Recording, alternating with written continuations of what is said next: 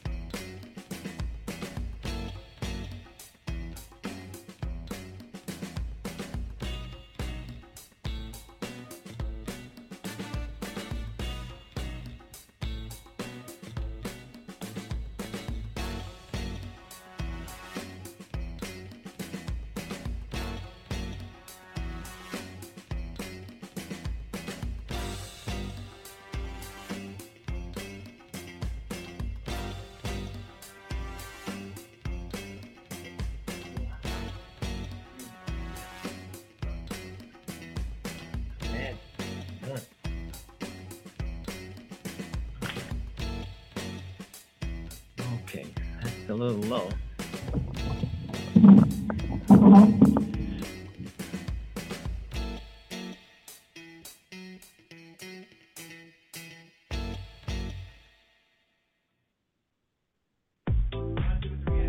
This is Chicago's finest internet radio show, making a world a better place, one show at a time. The George Wilder Jr. Show is now on the air. Take it away, Dad. All right, this is the George Wilder Jr. Show. Thanks for joining me, folks. Uh, this is a brand new week. Uh, my guest here is Lisa Orban. She's going to be talking about dictatorship. Wow, that's something that we're all discussing now with this idiot Trump. So that should be should be interesting. Um, see what are we looking for here? What are we looking for here, Denver? What are we looking for? Yeah, Denver. My son is going to college. Uh, we were all gathered in a congress in, in a conference room. I'm sorry, in a conference room, um, filling out the final papers, getting him finally registered, and we were also we're all proud of him. We all are proud of him, but it was just more than him. It was not just him getting him where he is. It, a, a lot of people played a role in getting him where he is, and I want to thank them for that. You know, because uh, uh, it wasn't easy. Nothing's easy. Even going to community college or junior college is not easy. And I always felt that going to a lot of kids are graduating. The seniors are graduating school uh, next month. Uh, this is June. Uh, in June, uh, uh, are um, going to be leaving high school and going straight to a university. I didn't want that for Denver. I didn't want that for him. I wanted him to actually go to a two year college first and then maybe, just maybe, enrolling into a university after that. You know, I I wanted him to be. I wanted him kind of get his feet wet to be prepared for a four-year university. I don't think you can just. I, but one of the counselors told me that that's how. Um, that's how some students want it. Some students are ready for a four-year university after they graduate high school. Uh, I just don't think he may be, but I just don't think that uh, uh, that it's really uh, something that should be done, at least in his case. So anyway, that's uh, the long and short of it. the George Wilder Jr. Show is now on the air. I want to thank everybody for tuning in, listening. I want to thank everybody out there who played a part in all of this, in in high school, college know, for him. Uh, thank everybody, and of course, I had to I have to thank myself because if I don't thank myself, you know, none of this would have uh, occurred. Anyway, welcome to the George Wilder Jr. Show on Blog Talk Radio, folks, and thanks for being out there. The rainy days, cloudy days, but it's a great day. Thank you. Finally, finally on the air. This is a Monday. We've got the entire week. Um, so we're going to see what happens. I, I, hope you're podcasting the shows, folks, because they are the, my earlier shows.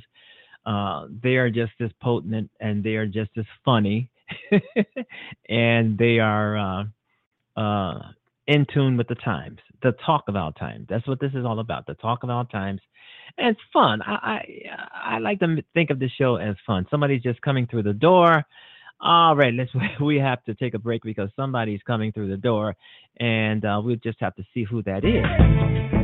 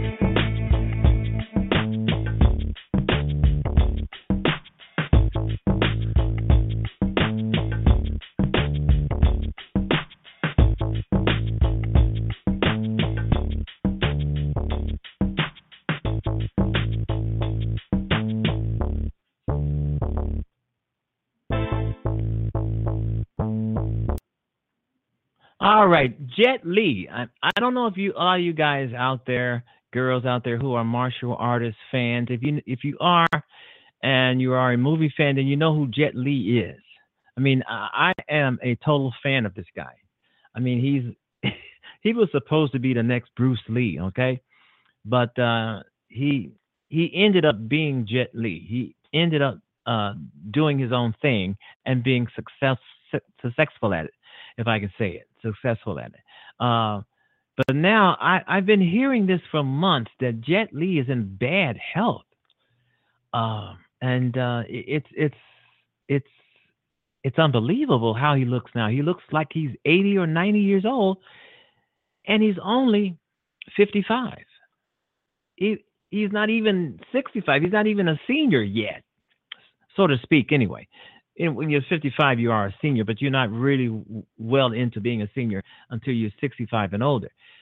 Uh, Jet Li is still a young man, but he looks 20 or 30 years older. I mean, I'm looking at photographs here. I'm reading an article, and I've heard this several times in the past, but I didn't think too much of it until it appeared on N- MSNBC, uh, M- MSN.com. Uh, and it's horrible. He looks like a frail old man. He looks like he's 100 years old. And this is Jet Li, a movie star. This he is a movie star. He's in Expendables one, two, and three with um, Jason Statham and Rocky, Sylvester Stallone. Uh, and he looks horrible. And I'm a, I'm one of his biggest fans because I, I do like his movies. Especially, I got a few a few of his movies right here in my studio. I have, uh, of course, the Expendables, and I have uh, Lethal Weapon Four, which he's made his made his American film de- debut in. Um, yeah, and uh, that's about it, I believe. Anyway, Jet Li's appearance during a recent visit to Tibet sparked concerns for the martial arts legend's health. Yeah, he looks terrible. Pictures of the aged and frail Jet Li, Jet Li shocked his fans online. Many people on social media in China and Hong Kong have been drawing unfavorable comparisons between the 55 year old expendable star and someone who is 20 or 30 years older. Wow, that is astonishing. I mean, his health, I mean, he's already, from my understanding, quit making movies. He's quit making movies. And they're saying that all in, in all of his action movies where he's kicking and doing all this karate and kung fu, that that has played a part in his health. The way he looks now, the way he looks today, which is nothing like a 55 year old. And I'm I'm very very uh, sorry for this. I'm looking at a picture of him now, and he looks like he's 100 year old master teacher or something in kung fu.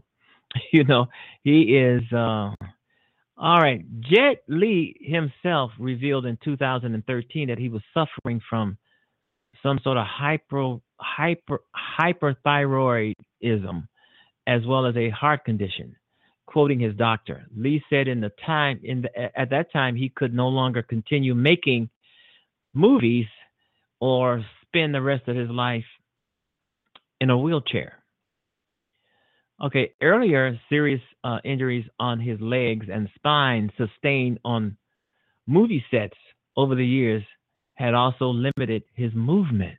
Wow. So, so what you do in your youth pay, uh, can come back to haunt you when you get older. And he admitted he can no longer stand for a long period of time without hunching.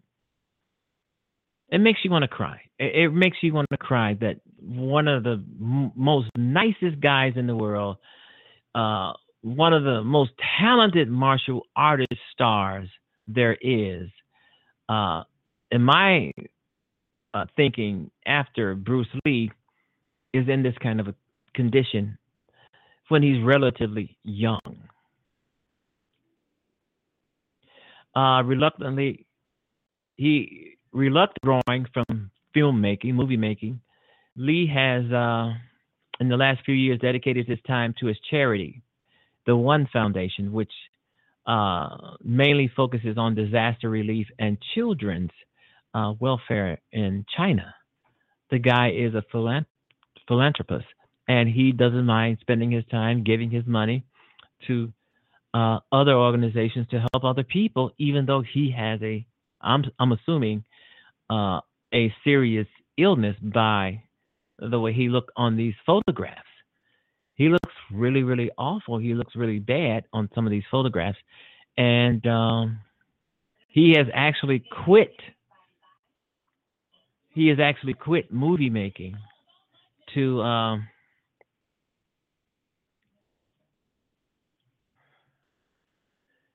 he had quit movie making um, uh, to probably work on his illness. So Jet Li, he's a devout Buddhist. Li was spotted at a temple in Tibet in a recent photo, photo and was allegedly addressed as Grandpa, calling him Grandpa, by a group of school children due to his elderly appearance. He was credited. Uh, he has credited his religious beliefs in helping him cope with his illness. It doesn't look like he's coping too well because he doesn't look like the movie star that we all grew up on, know, and love even today. Even today. And I'm pretty sure Jet Li is such a nice guy. He's such a uh, uh, a type of guy that probably will give you anything off his back. He's such a nice guy. He's such a great guy, and he, and he's always said that he was no hero. A lot of the movies that we go see Jet Li as the hero. He winds up saving the world or saving something or other uh, with his martial art uh, talent. And he's all people always, I guess people always um, approach him as call him a hero because that's what he is on the screen. But in real life, but in real life, Jet Li is saying, "I'm just a normal guy. I'm just an everyday guy. I'm just like you. I'm not the guy on the screen. That's make believe. that's acting." You know, so um, yeah, it, it's it's awful to see him in this type of condition. And I had to speak about him on the show today because I am a fan. I am a fan. He's a martial artist. I know a lot of you out there probably aren't fans of martial artists, so you know, just bear with me on Jet Li. Jet Li. I say Jet Li. Sometimes I say Jet Li, but it's all the same because his, he Jet Jet Li is spelled L I. Okay, Lee is spelled L E E, so he goes by either one. You know, I'm pretty sure, but uh, he is in failing health right now, and uh, it, it's it's it's beyond me if I if we should hear the next day that Jet Li has passed. That that would be really heartbreaking because he is very very ill and he looks very very frail. He looks 20 years older than what he is. He looks like he's 100 years old and he's only 55. So something is going wrong there and uh, he can't fight anymore. He can't make movies anymore. Uh, he's he's a he, his his appearance is like a, a hunchback old man uh, uh, in a wheelchair or with a cane, and he's only 55 years old. That's still young, and obviously there's something wrong going with his body. They're saying, uh, as I repeated, as I said before, they're saying that uh, it was his movies, the uh, kicks and and the fights in his movies that caused him to barely be able to walk. Now, I don't know. I don't know if that's true. It could be, but uh, but there's no doubt about it. Uh, my uh, sympathies goes out to Jet Li, and hopefully he'll get better. If not, you know, uh, prayers and condolences. And uh, he's he's only 55. I mean, wow.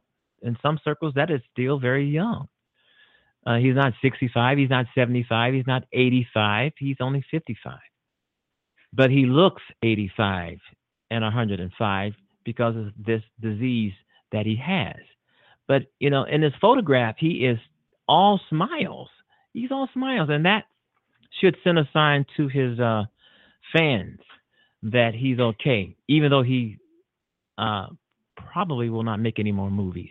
All right, you've been listening to the George Wilder Jr. Show. My guest today is Lisa Orban.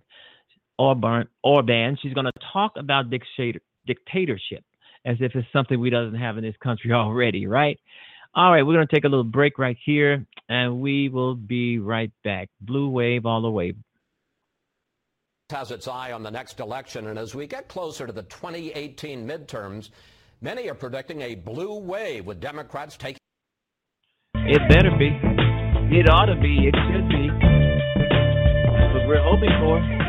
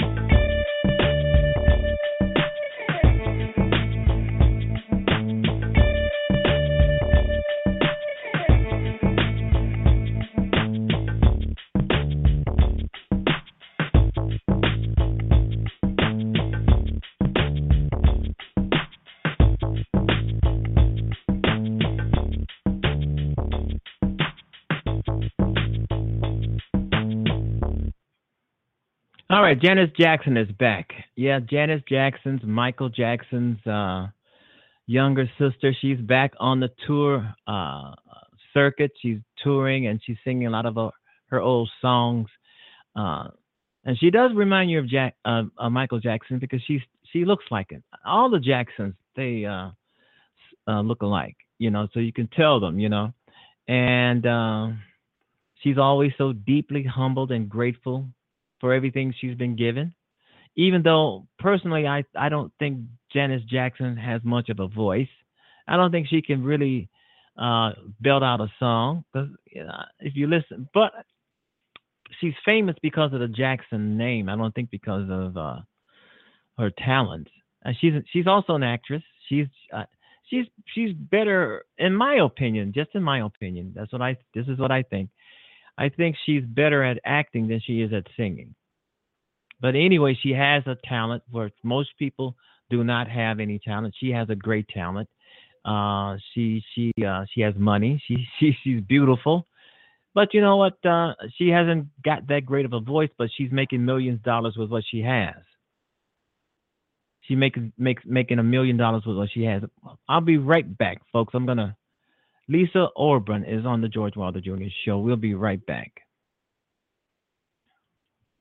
Action to the president saying the Mueller probe never should have started in the first place. He said that all along, and he's determined to shut it down. Those who are closest to him will tell you it's very hard for them to stop his rages, especially in the last couple of weeks about Mueller, and that they say to me and others that, that he is determined to shut this investigation down. He hasn't quite figured out how to do it, but he's determined to do it. And the real question here is uh, whether the rule of law uh, and the avoidance of a constitutional, a real constitutional crisis, which we're really approaching here because he is saying essentially he is not going to be held accountable to the law, that the law does not apply to him, that this uh, investigation is in itself illegal. And he believes, as Jeff Greenfield, Greenfield has just said, uh, that he can convince his base and a lot of the Republican Party that he doesn't have to be held accountable because they will be convinced as well that this is a witch hunt. And in fact, it's anything but. And one of the reasons we're seeing what we are right now is the president, according to those around him, uh, has expressed the belief uh, or certainly the attitude that he thinks this investigation is closing in on him, on his family, and in, on his businesses. All righty. Lisa Orban on the George Wilder Jr. Show. Go right ahead. You're here. I hear you. Oh, good. Lisa? How are you this evening, George? I'm fine. I am totally fine. I am all there with it. Thanks for doing the show. Thanks for coming on. And I know I've been sort of kind of communicating with you on Facebook back and forth. Mm-hmm. And uh, and uh, you're going to be talking about dictatorship. And I thought that was very, very well, interesting because uh, it seems like it's something we are in already. well, and uh, okay, it, go ahead. No, uh, okay. Uh, uh, introduce yourself. Give us a little bio, and just start from the beginning. All right. Okay. Uh, my name is Lisa Orban. I'm an author. Um, I published my first book in 2015. It was a memoir. Um, It'll Feel Better When It Quits Hurting. And since then, I have uh, uh, published eight books. My eighth, and the one that I'm talking about tonight, is If I Were Dictator A Tongue in Cheek Guide to Saving Our Democracy. Um, I decided, I, with a lot of the problems that are going on in our country, um, it seemed the most expedient way to fix them is just to install myself as dictator and just give everyone orders. but it's actually not about so much being a dictator as it is about a collaborative way in which we the people all of us together um, can go about making changes and giving people information in in a way that perhaps it hasn't been presented to them before or in a little more um, user friendly way. So it's this is kind of a narrative as you go through this go through the book. Um, it's written in a story format, um, and okay. and there's a lot of times where I'll I'll address the readers. I'm like, I don't know what to do about this. Does anybody have any ideas? Um, you know, we've got to do something. I'm open for suggestions. Um, so it's it's really more about people talking about many of the problems that are going on in our country without using you know, left or right, conservative, liberal, you know, or we can get into those little nastier names that people have begun calling each other. But you know what? And and really just Lisa, you know what? Yes. Uh, this country is so divided, uh, left, right, uh, mm-hmm. backwards, up, down. It is so divided. It's okay to say uh, it's a liberal it's the liberals' fault or it's the Democrats' fault or it's it's it's, it's the Republicans' fault because it, it is so divided and it's becoming more divided each and every day. I mean, you can hardly if you walk outside of your apartment, if you walk outside of your home, you don't know what's going to happen. A racist slur coming your way, or you know somebody's out to attack you because of your nationality. Uh, uh, it, it, it's it's horrible today, and uh, mm-hmm. uh, it is. It, it's it's never been like this. You know, I, I when Obama was president, it is terrible. Things weren't. It is terrible. It is awful. Uh, when Obama was the president, I'm not going to say that was the greatest time in, in America because there was some things that, that I was critical with him about. But it is so mm-hmm. volatile now. I mean, it's unbelievable. It is unbelievable. I mean, in every crevice or every corner of the earth or uh, of, of the country, uh, there's hate, there's violence, and uh, spewed by this White House. and this guy does Mhm. act like he's a dictator. I don't think he's ever going to become one. He wants to be one. And uh, Mhm. so I guess what I'm asking, I'm saying, is your book along that kind of line, uh, where someone wants to be king or emperor or dictator or or another Hitler wannabe? It- okay. Six years. Just six years. That's all I want to be dictator for is six years. That's it. All right. Talk about your book. And, like I said, okay, so like I said, I mean, part of the premise is it, this is t- completely made up. Okay, I want everyone to understand. I am not going to try and overthrow the government. I, I truly am not going to try and install myself as dictator. Um, but again, being a dictator does allow you some latitude in certain things. Of you know, basically, you can shout out, "I want this done," and people tend to jump and do it because you're the dictator. And so, and I thought it would catch people's attention. You know, if I were dictator, these are the things I would do. But but honestly, what it's more about is it's it's about all of us coming together. And, and some of the things I talk about in my book are things like um, everyone should be registered to vote. You turn 18, Yeah. you are automatically registered to vote, period. And everyone has to vote. It's required, it is a mandate. And, and on the days that we have to vote, you get that as a day off, a paid day off. Everyone gets election day off because this is one of the most important things we're ever going to do as a nation is vote for who we believe in because who we vote Yeah, for I- reflects our values as a nation so we should all participate in this exactly. and and so that's Uh, one of the things i talk about hmm and Uh, and I also talk about other things that you know, um, revitalizing our cities, especially our inner cities, and, and turning okay. you know, uh, let's pouring money into. let's go back to dictatorship. Um, in case Okay. people are listening, uh, uh, podcasting the show, give us a well-rounded definition of a dictator. Okay. Uh, for my book, the the best way to describe what kind of dictator um, I'm in, it would be a, a, socialist dictator. Um, I am in charge. I am the absolute rule of law, but I also um, want a Congress and I want representation. Um, I do make some changes to how we elect our our our representatives, um, but Congress, I get I'm a little more radical than than most uh, of my other suggestions, which is that I, I want Congress to be by lottery. If anyone over the age of 18 who isn't in jail and can pass a civics test, you have to be able to pass a civics test, can throw their name in a lottery, and that's how we. And, and we that's how we get a true representation of the people. You want Congress to be the house Yeah. of the you know the people's house. This is how you get it. We don't have to worry about money interfering with elections and and all that other stuff. We've solved the problem. Now, you know, senators would still be elected. Um, after my six years as a dictator, uh, there would be a, a duly elected president for six years. They get one term. President gets one six-year term, which is long enough to do their stuff, but not so long as to become an overbearing weight. And considering at this point in a presidency, a president will spend at least two of the, if they get elected for a second year or for a second term, they're still spending at least two years doing nothing but campaigning. So they're only really spending six years as, as an actual president, a sitting president. So let's just give them their six years and be done with it.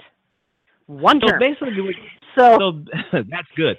Uh, so basically, what you're saying is that the Americans, the American people themselves, individually, should become their own dictator uh, when it comes to electing politicians and to Congress. we should be we should be actively involved. that, if I'm right? Period. Yeah. Mhm. Yeah. I mean, everyone should be taking charge and saying, "This is my vote and it counts." Don't don't say, "Oh, my vote doesn't count" or this or what. No. You your vote counts. And and the reason that we are getting these such extremes on on either end and and we don't see any politicians in the middle anymore is because not enough people are voting so they know, they know the only ones that are voting are the extremists on either side.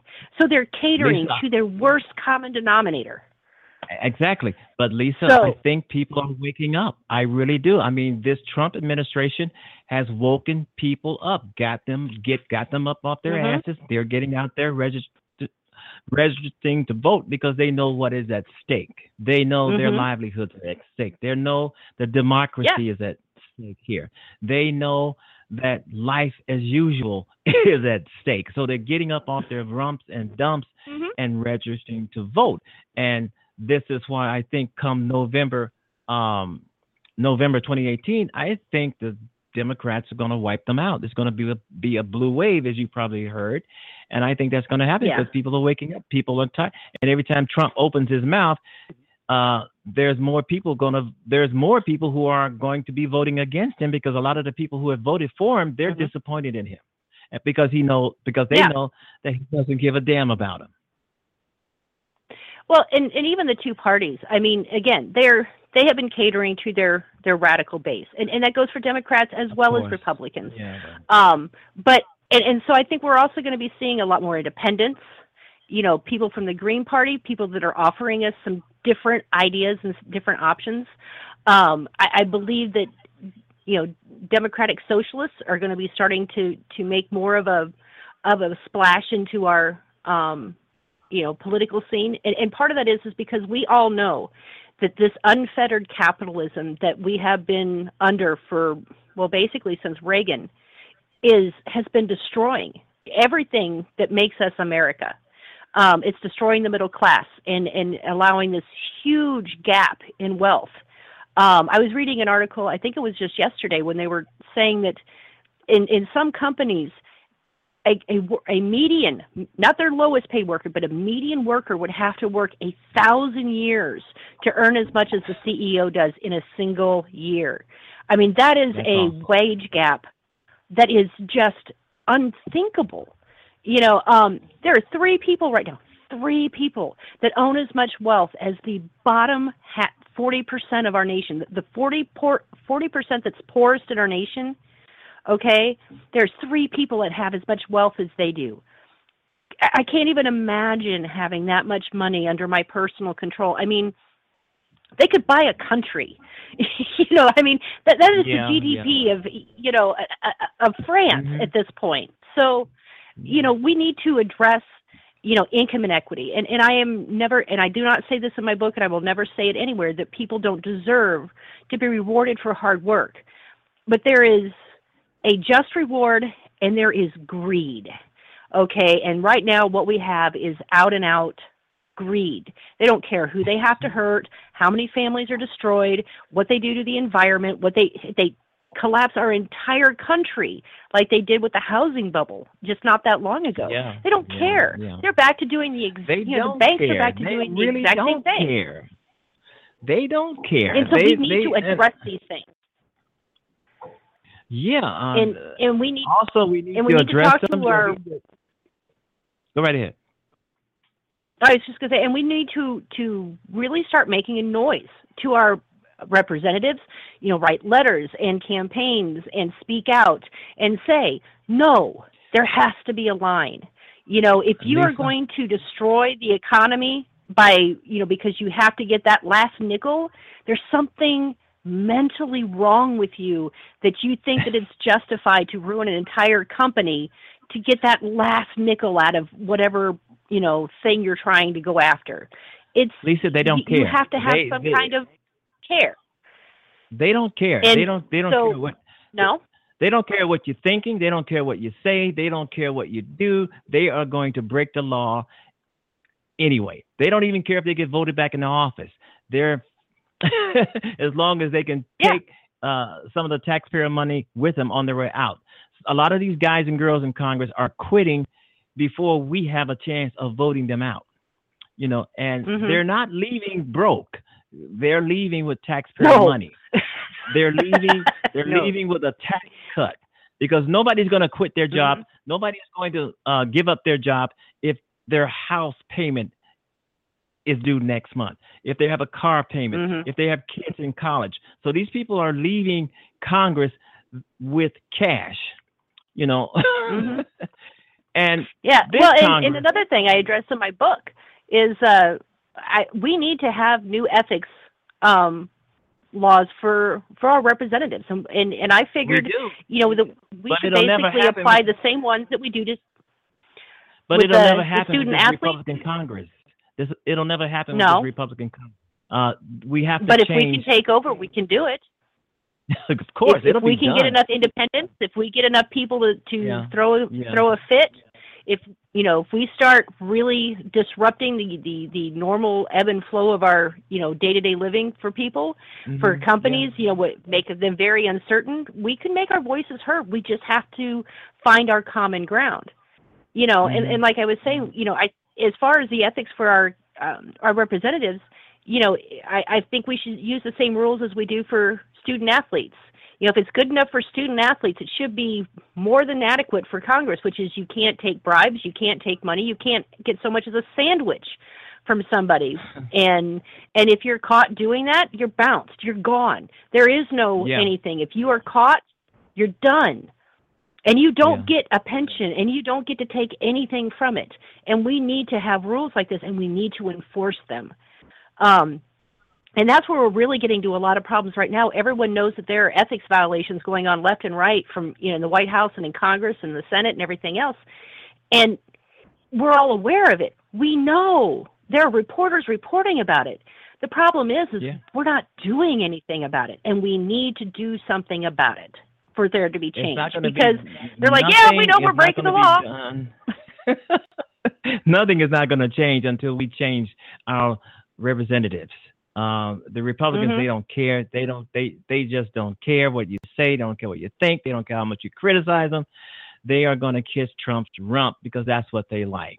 Mm-hmm. Okay, there is something here. Go ahead. Uh, why do you call the word compromise the dirtiest word in politics? If, if I'm reading because it no one does it anymore. Yeah, Okay. No one does it anymore. Think about it. Every time someone, you know, you know that whole give and take that made our government work for years and years and years.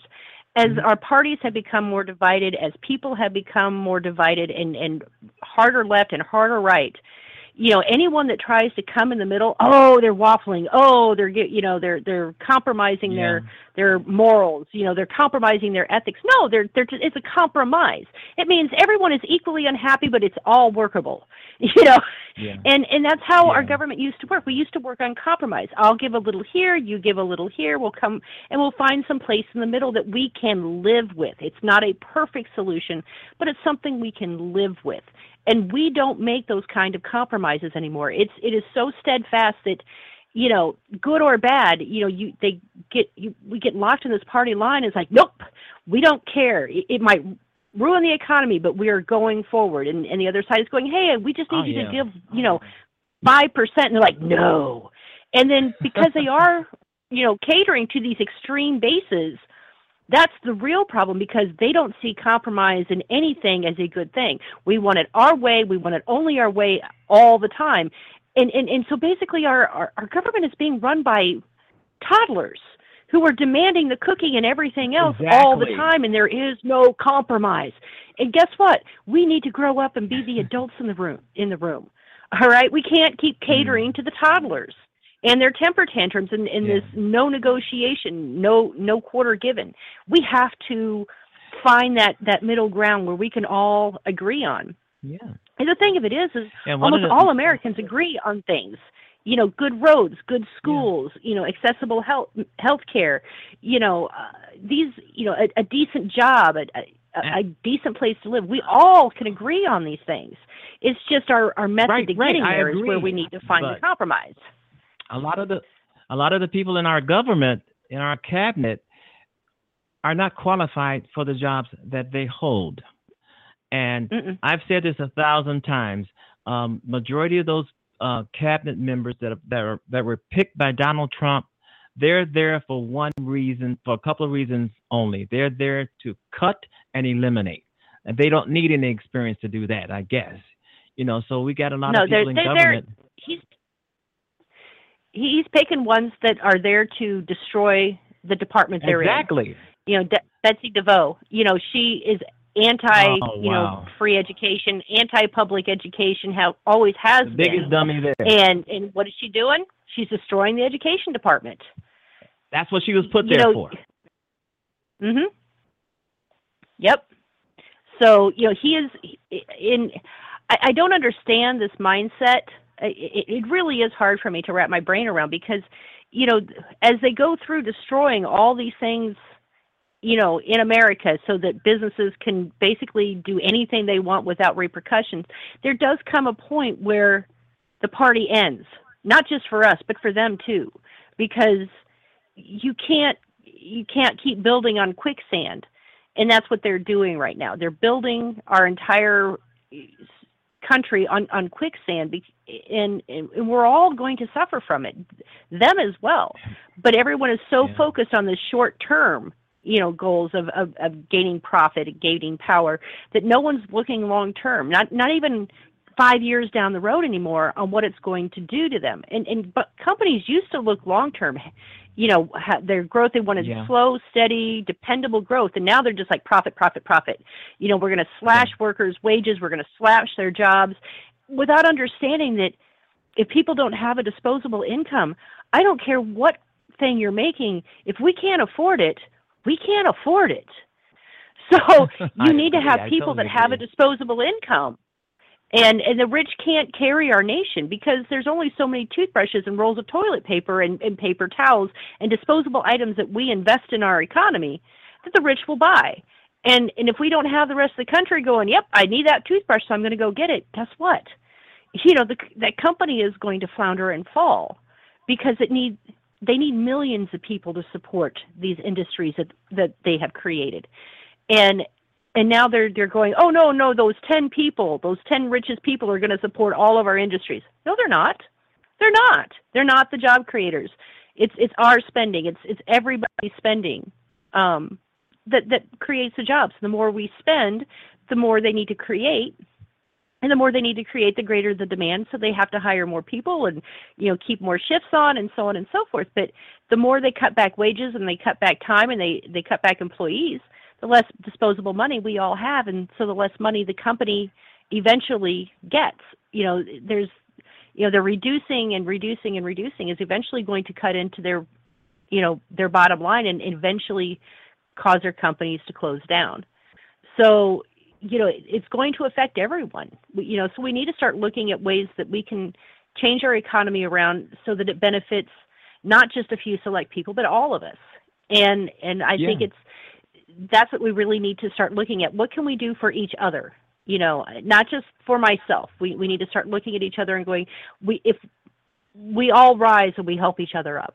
Um, and we can't we can't keep pushing people aside and, and, ignoring our homeless problem and ignoring our poverty problem yeah. and and ignoring mm-hmm. these you know people you know one in in seven children are are food insecure and those children will eventually grow up and and and, and if we want them to do well to maintain our our country, they need to be fed and they need to be educated and and they, mm. they need to be functional.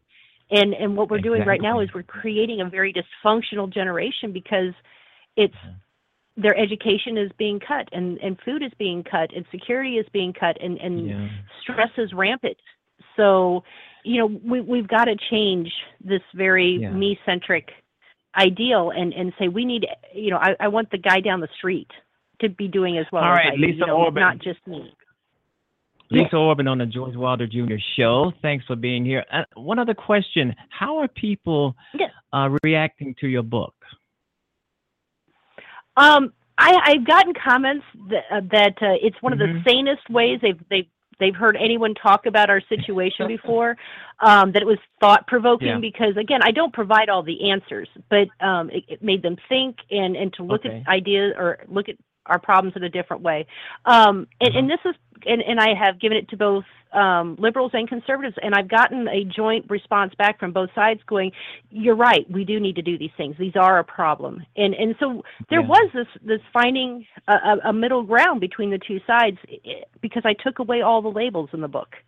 You know, other than me mm-hmm. being the dictator, there are no other labels, mm-hmm. and and so people okay. there wasn't that us versus them in it, and so I've gotten this really good response. It shouldn't be us versus them in the in America, period. But it, but there is, and I think it's just because mm-hmm. of this administration we have now that doesn't seem yep. to care about the law, doesn't seem to care about the mm-hmm. people, mm-hmm. not even the people who put their asses in office. They care nothing about. They, it's all about profit and money making, mm-hmm. and and it's not about people. It's about lying and cheating and thieving, and you know th- this has never happened in, in American history. This is th- this is beyond. Not to this level, I mean, no. uh, yeah, not to this level. Yeah, I mean we've had right. some very, you know, we've had some very dark moments in our in our history, and yeah. um, you know, with Jim Crow laws and and you know, women not being able to vote, and I mean, there's been a whole host of things that we we should never be proud of. Um, Yeah. And but at the So same your time, book is, if I can talk about your book, if your your book is Mhm. full of uh, humor, sarcasm, Mhm. it's funny. I mean, it's on the Mhm. funny side. That that's kind of when you when when you have those elements uh, incorporated into your book, that kinds of kinds of takes some of the the harshness off of what you and the truthfulness off of what you're trying to say in a humorous way. So and Mhm. that's good that that it's uh, humor and sarcasm, uh, but also the truth, what you feel. Yes, it is um, everything in my book. Okay, when I give you a fact, if I give you a statistic, okay, that is Yeah. at the time of the printing, it was the latest, most up to date information that I could find. And I spent about six to eight months researching um, all these different subjects. And so it wasn't just off the cuff uh, most of the time. Um, I mean, there were Yeah. some things. Uh, my solution for passing a budget was is we'd have to sequester. If, if Congress doesn't want to pass a budget, we sequester them, and we won't let them leave the building until they pass one. Um, but don't worry, I won't starve that's them. Great. Uh, we will feed them, but we will only feed them Domino's. That's all they get. Okay. Wow. so, you know, That's yeah. So there's these little And you things, know you know. I'm gonna help push this book because I think I, I love it. I mean, you know, I mean, you're giving out great ideas to people who need ideas, and they sh- to folks who Mhm. should have the the ideas already uh, uh, on the table, but they don't know what the hell they're doing. They're the only thing they're doing is trying to destroy democracy as it is Mm-hmm. uh, now, and we have to try to save it. And and that's what I try to do. I try to give politicians, our leaders, uh, ideas if they're defunct Mhm. of uh, of ideas. Uh, but you know what? They never take them. They never take them because they feel as though they know better than we do. So, you know, and if they do Well, and a lot of these any part of our, go ahead. Well, I was going to say part of the things that I do recommend in the book, and while I'm while I am presenting myself as a dictator in it, the, there's a lot of the things that solutions that I am offering and, and suggesting that can be done on a local level. So we don't even need Yeah. federal. We can our communities Yeah. can band together and do some of these things that I'm talking about that, that can improve the life of everyone in your community. Yeah, I'm gonna, Um, I'm you, gonna your go as as family, and everyone federal else. government. Right. And and so we can do, you know, there's a lot of th- you know, there's some things we need the federal government for. We absolutely do need them. Okay, but there are some of these things that we can fix on on a on a city level, on a state, a county level, and on a state level.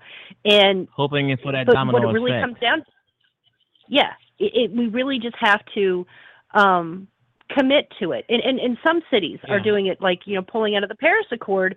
There are still cities here in the United States that are going, no, we are going to. We we know that climate change is real, and we are going to yeah. adhere to the to the to this principle well we can do that. You know states not just cities but states can go all right we are following this agreement you know and they can take steps to um to encourage people to to turn to more green tech.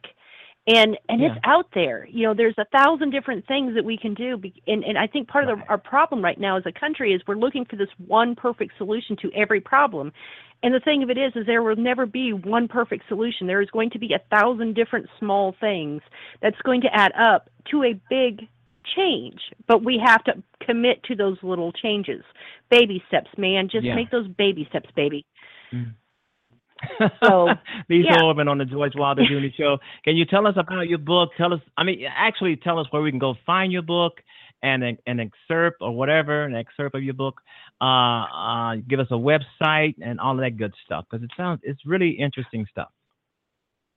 Okay, um, my book is pretty much available everywhere. You can find it on Uh-huh. Amazon, Smashwords, Barnes and Noble, Kobo, um, you know, all the big uh, places online. It's there.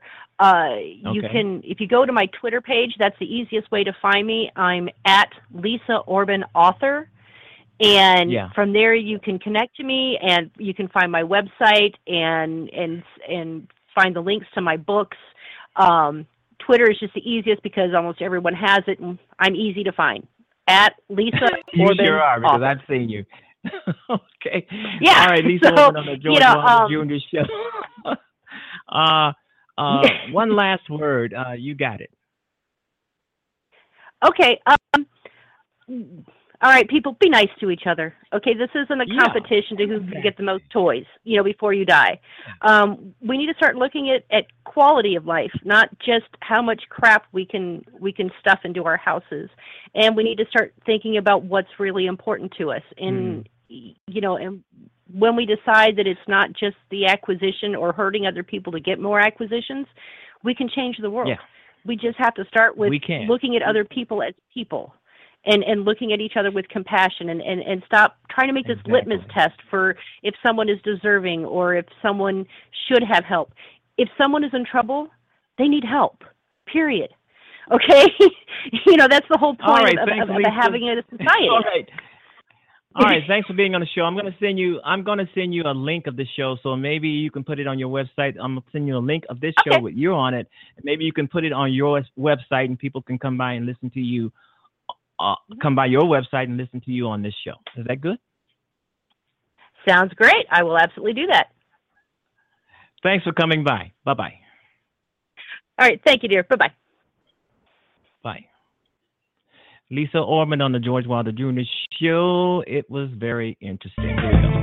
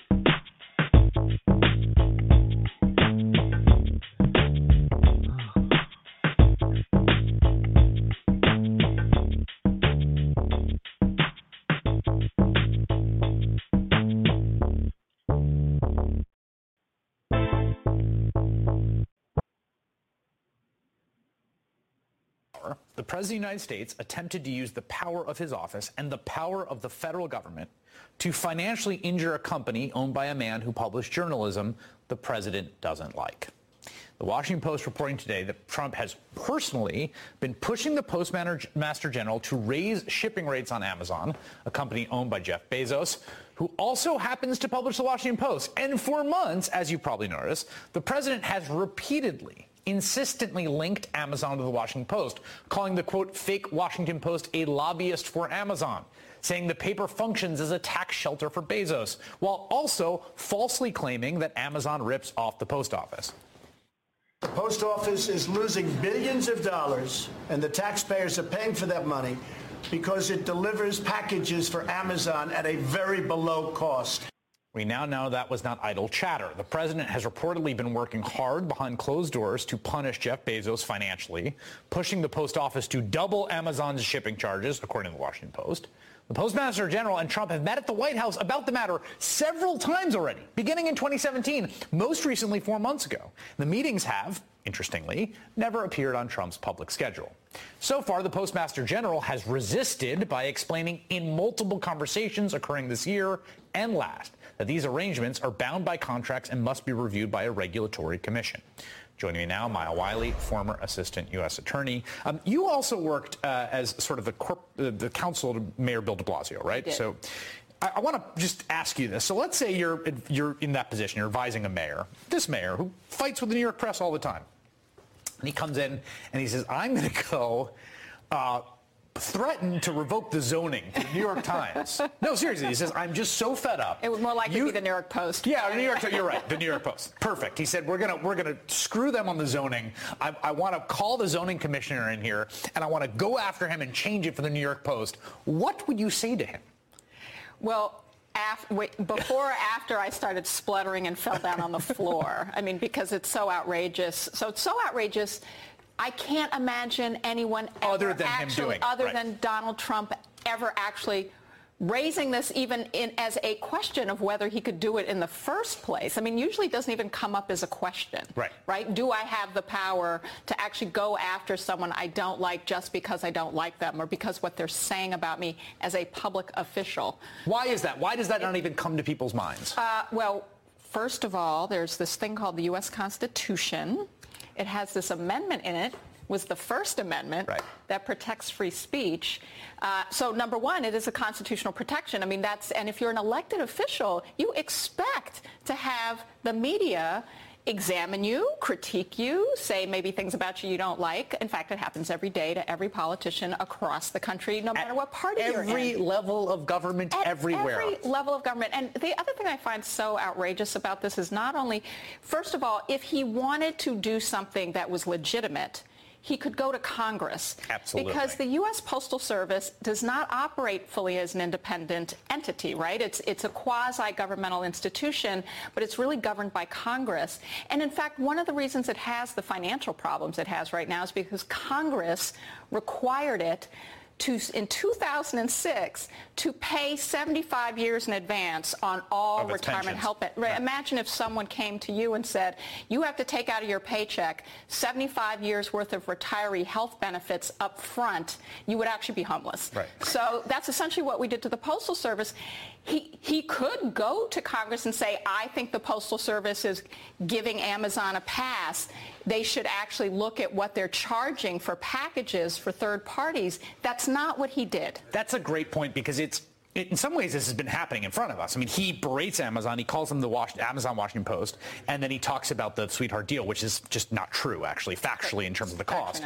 But there's something about the secret meetings of lobbying the Postmaster General that looks like he's trying to get away with something. Right. Maybe it looks like when you're talking to the former FBI director about in certain investigations.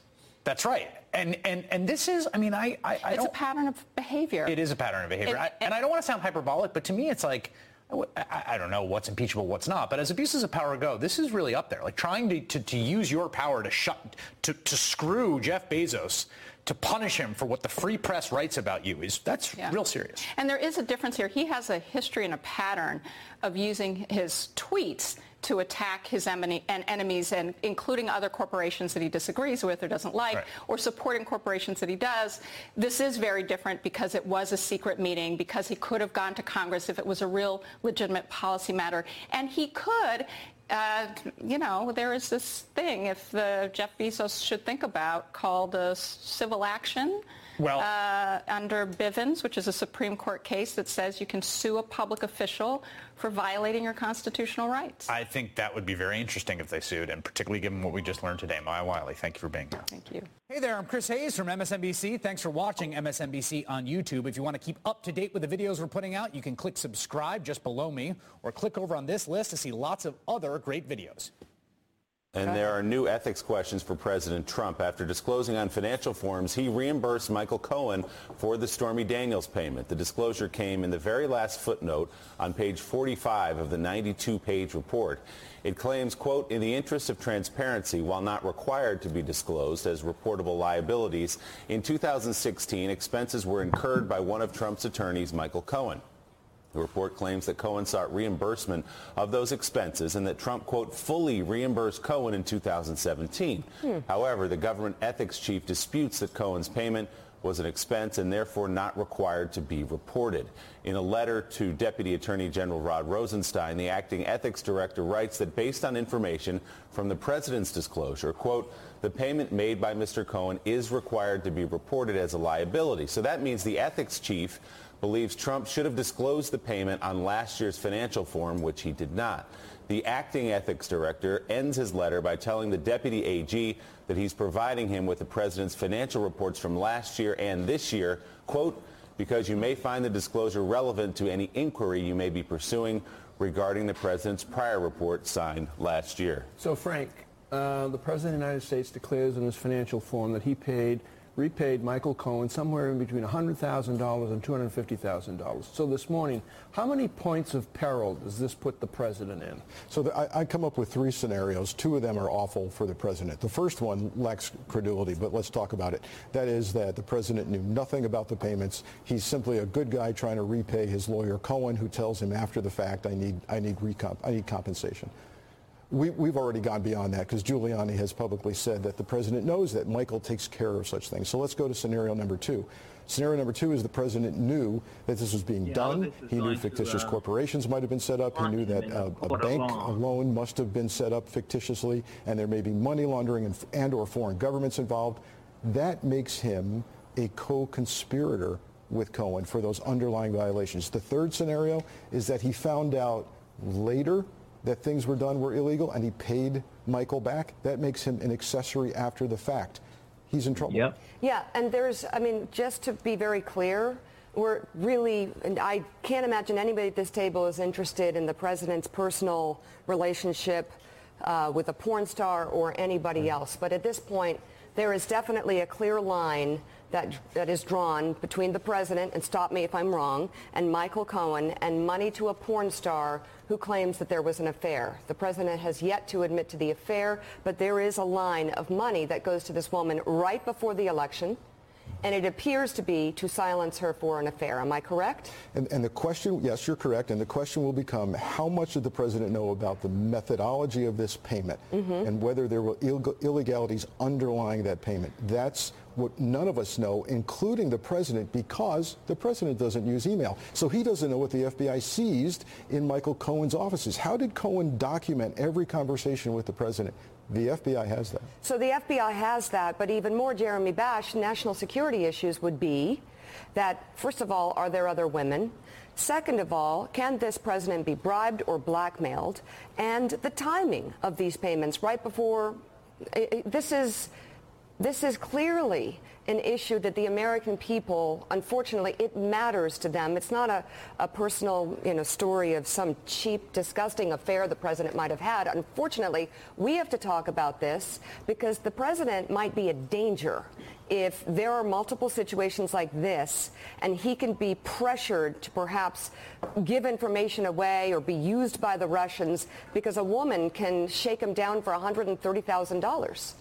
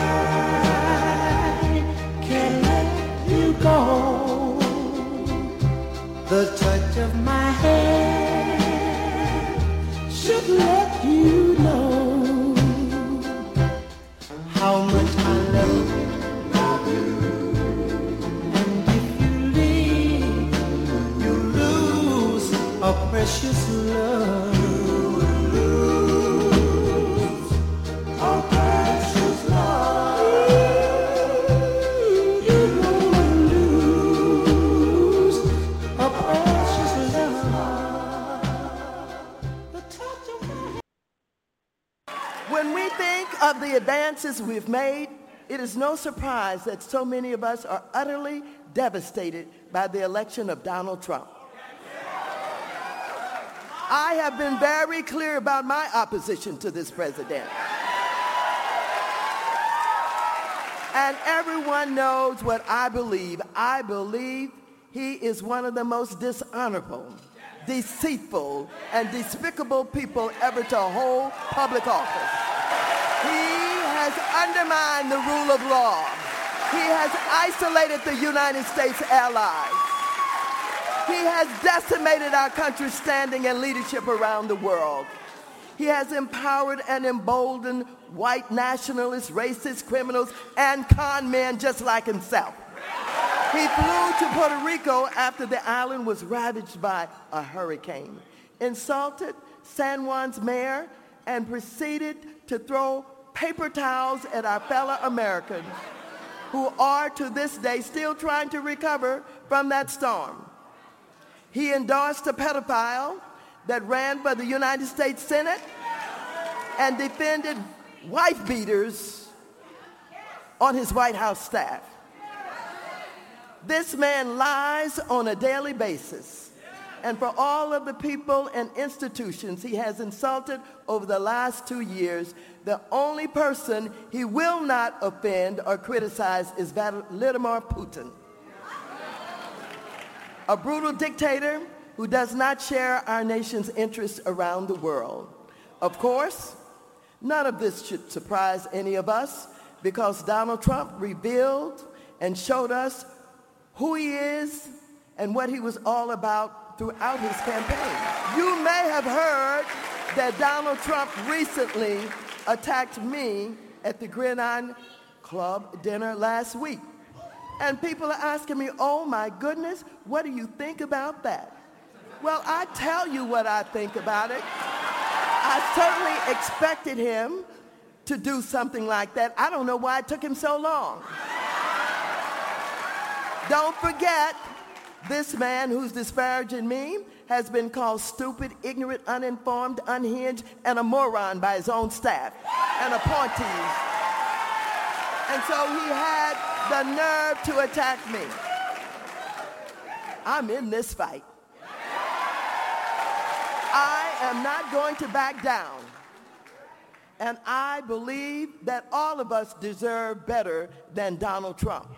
I believe this country deserves better than Donald Trump. I wanted everyone to know that they had a right to be angry about the election of Trump, that this president is not normal, but that all is not lost because each of us has the power to set this country back on track. I feel very confident and hopeful about the future because I know there's so many people here tonight and in cities and towns across the United States who are about to reclaim their time and reclaim this country. So, we are counting on all of you to show up during the 2018 midterms and vote for people who will restore this democracy and uphold everything that we have fought for to advance the LGBTQ equality. And ladies and gentlemen, again, I keep bringing up Mueller's name because I have so much faith in him. I like the work that he's doing. I think he's going to get him.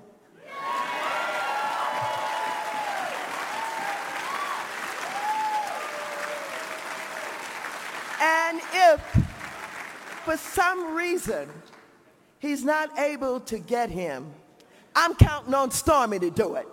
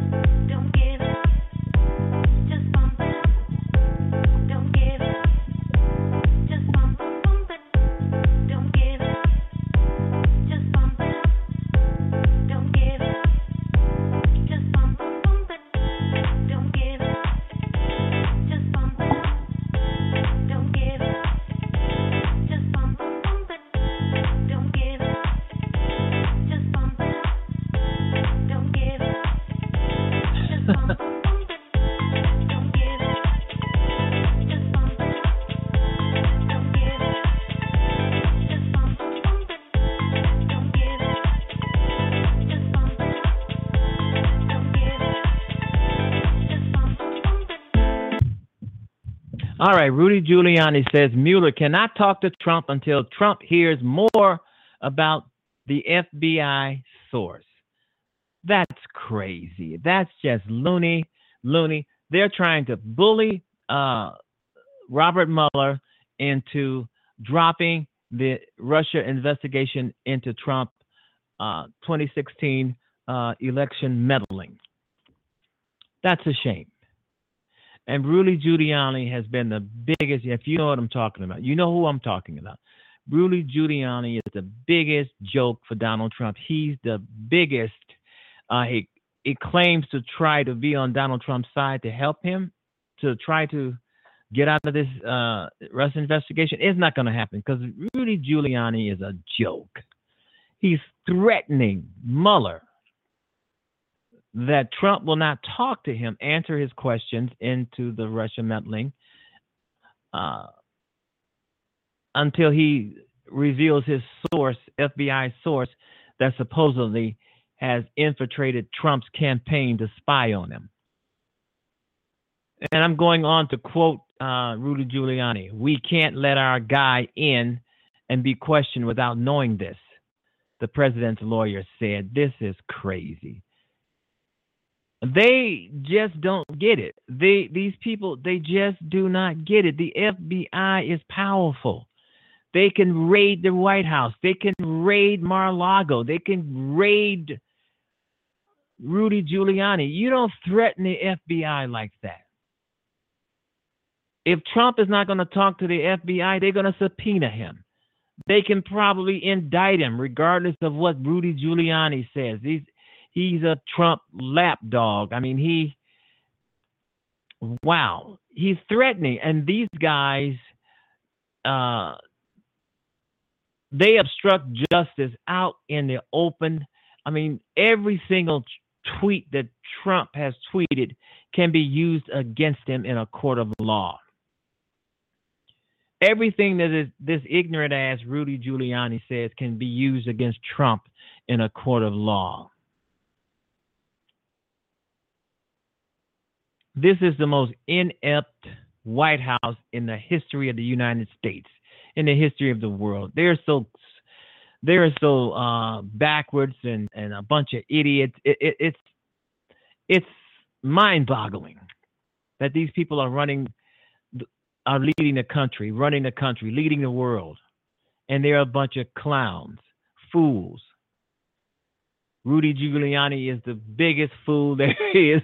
Every time I see him on television, him, especially when he's trying to defend something uh, uh, about Donald Trump or or lie, what, whichever is he he. I don't listen to him. I just look at him. I mean, he's a big joke. He's he's nothing. He, Rudy Giuliani is nobody to listen to. He's nothing to listen to because he's lying for Trump. He's lying for his client. It's like the blind leading the blind, the stupid leading the stupid. Okay. Uh, one of Donald Trump's lawyers said Monday, today, which is Monday, that the president can't agree to an interview with the special counsel Robert Mueller's team without first learning about the uh, secret FBI informant who spoke with members of the camp uh, Trump campaign during. This is all about Trump reaching and grasping, grasping for straws. He's trying to find some way to stay out of jail and to stay in power. This is all that is. Because if there was an FBI informant uh, uh, in his campaign, it it was warranted because Trump is is vulnerable to crime. Uh, I, you know, all of these things has been saying about Trump, the racism, the crime, the money laundering. He shows no taxes. Of course, there's probably was FBI watching him. There's probably was FBI all around in his campaign because he was a danger. I mean, the the violence that he initiated, initiate the things he said as a campaign. Of course, the FBI is going to be there. It that's their job to do surveillance. That's their job to look for crime or to prevent crime or to stop crime. That is their job. That is why they call the FBI. But Trump is trying to use that to try to call an end to the to the investigation. He's trying to use that to discredit the FBI, and and it's bullshit. Totally bull crap. This is all Trump ever throws out, and he uses and he uses this stupid ass Rudy Giuliani to do it with. And Rudy Giuliani is proud to do it. Wow. Okay, I'm quoting Giuliani again. We can't let our guy in to be questioned. Well, then, if, if they don't want to, if they don't, our guy sound like a street thug. Uh, if they don't want Trump to be questioned, then he must be subpoenaed or he must be indicted by the Department of Justice because he refuses to uh, submit to questioning like a lot of other people have. Trump still thinks he's above the law. He is not above the law. He's just a man on period. Now that he's president, he wants to be king and emperor and treat it like he's above the law because he's president.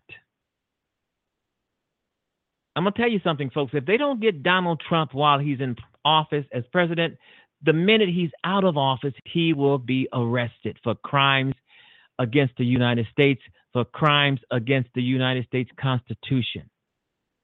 There is no doubt about it. If Donald Trump is not above the law. He's not he's no better than any one of us. If we've got arrested for doing something wrong, Donald Trump should be arrested for doing something wrong. But he's trying to get out of it. He's trying to weasel his ass up out of it by using this ignorant Rudy Giuliani, which is which he, Rudy is basically making things worse for Donald Trump, and we know that, but he doesn't know that because if he if he did know it, he would not use Rudy Giuliani in this thing. So uh, I it's it's going to be more to come on this. I mean, something is always breaking out of the Trump administration every day, every minute, every hour. I mean, if you're sitting at home bored or something like that, just turn on the computer or turn on the television. Wow, breaking news uh, makes your day, right? Something something idiotic coming out of the Trump administration and something idiotic coming out of Fox News. They're all up Trump's butt, the Fox News channel, and they're trying to pretend like they're a news station. They're a propaganda station. They are um, uh, they're in Trump's underwear. Fox, the Fox News station. And a lot of people, like I said before on the show, I think a lot of people watch Fox News just so they can get a good laugh at all the lies they're going to hear, especially Sean Hannity's show. I mean, I, I think Hannity has a wall. I think actually Hannity has an office at the White House. Nobody can lie for Donald Trump the way Sean Hannity does, the way Sarah Huckabee Sanders does, the way Kellyanne Conway does. All right, you've been listening to the George Wilder Jr. Show. We're just about off the air, folks. I want to thank my guest, Lisa Orban, for being such a great and wonderful guest, one of the best that I've had in a while. I'm not putting down other guests. Uh, basically, all my guests are great. I mean, anytime you come on the George Wilder Jr. Show, you're going to be great because I'm going to make sure that you're great because this is what this is all about is making the world a better place. And we will be right back, folks. Just about off the air.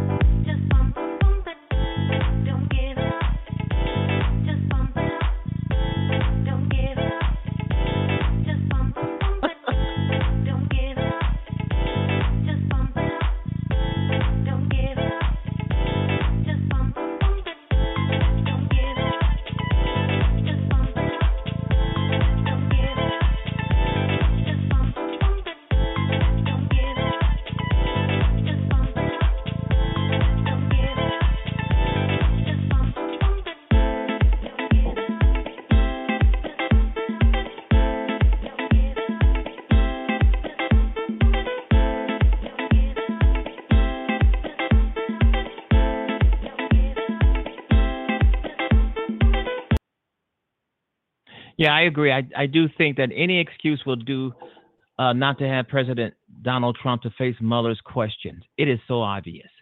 They don't want Trump answering questions with Robert Mueller because they feel that Trump will lie and incriminate himself and be hauled off to jail. And that will be the end of his presidency. They're trying to protect Trump because they know that Trump will go off the deep end with Mueller. that just shows you folks that uh, this administration is so backwards. This administration is so retarded. This administration, this administration is so backwards. But as I said earlier, Trump will do anything, say, do anything to anybody to or to anything to stay in power, to stay in uh, office. He uh, uh, two weeks ago they were talking about him starting a war because he felt that if starting a war uh, would keep him in power. Trump Trump will not go anywhere. He wants to stay in power. He needs to be in power. He needs to be the boss. He needs to be king. He needs to be emperor. He doesn't, and he's doing everything he can to stay out of jail. Trump knows that something is coming. He knows that the FBI has the goods on him. He knows it. That's why he's trying to stop them from questioning him. That's why he's trying to do everything he can to mess up this investigation, to obstruct, to obstruct. If Mueller wants uh, obstruction of justice char- charges against Donald Trump, he sure has them. He has about a he has about 50 to 100 obstruction uh, uh, tweets and him saying him delivering obstruction of justice out here in the public uh, in the media so donald trump can never lie about that he has not obstructed justice it just ain't gonna hold water because everything he's everything he says on twitter and everything he says out here in the public where the judges the law the courts the lawyers can hear him say it's to be used against him. I know his lawyers told him that, but Donald Trump doesn't listen. He's like a four year old child. He doesn't listen. He does what he wants to do. And when he gets in trouble, he blames somebody else and he'll fire them because he himself got himself in trouble. All right, you've been listening to the George Wilder Jr. Show. I want to thank everybody for listening. We're just about off the air. We are off the air. I'm just doing talking a little bit o- over. But I hope you guys enjoyed the show today. I know you're going to enjoy the one tomorrow, tomorrow, and the next day, and the next day, and the next day. So you've been listening to the George Wilder Jr. Show. I want you to have a great weekend, have a great evening, have a great day, night, whatever, whatever uh, uh, comes uh, in your neck of the world. All right, you've been listening to the George Wilder Jr. Show. We are just about off the air. Thanks, everybody. Tune in tomorrow.